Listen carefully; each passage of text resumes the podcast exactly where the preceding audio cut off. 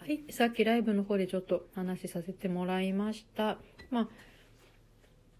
さっきの続きではないですけど、ちょっとチャレンジのところに人生に影響を与えた作品というのがあったので、ちょっと気になったので、つい喋ってみようかなと、まあすぐ思い立ったので喋ってみようと思います。学生の時に、あの、よく委員会がいろいろあったと思うんですけど、漏れなく好きで図書院をずっとやってました。高校の時はもう3年間ずっと、もうじゃんけんで勝ち取って、委員会やってましたね。面白かったですよね。で、年に1回やっぱりしっかりとした上昇整理をするんです。してたんです。で、その時に、あの、入れ替えになって、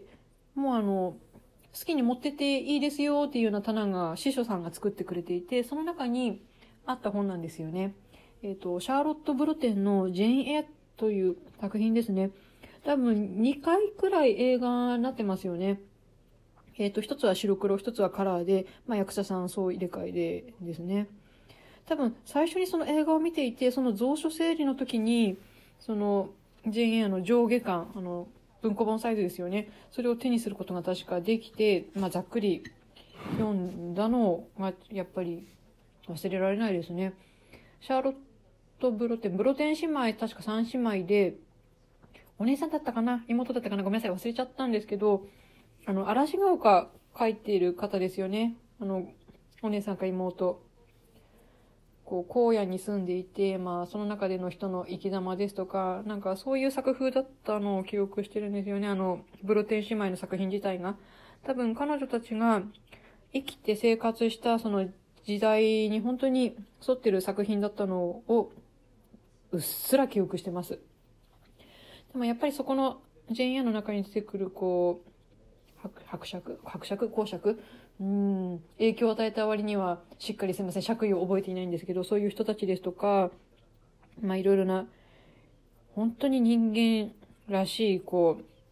目を背けたくなるようなこの部分とか、でもすごく純粋なひたむきな部分とか、高校生の時にまあ、読んだ作品としては、とてもとても、なんて表現したらいいのかな。ぐっさりとくるっていうのとまた表現が違うんですよね。なんて表現したらいいんでしょうね。でもすごくやっぱり自分の胸に突き刺さった作品でしたね。うん。いい意味で。決してあの、傷的な刺さりじゃなくて、響くともちょっと違うんですよね。でもやっぱり刺さるっていう表現が一番今しっくりくるような気がします。ね、皆さんきっといろんな本に巡り合って大人になってきてると思うんですけど、これぞというような本とかあったら、いろいろ聞いてみたいものですね。では。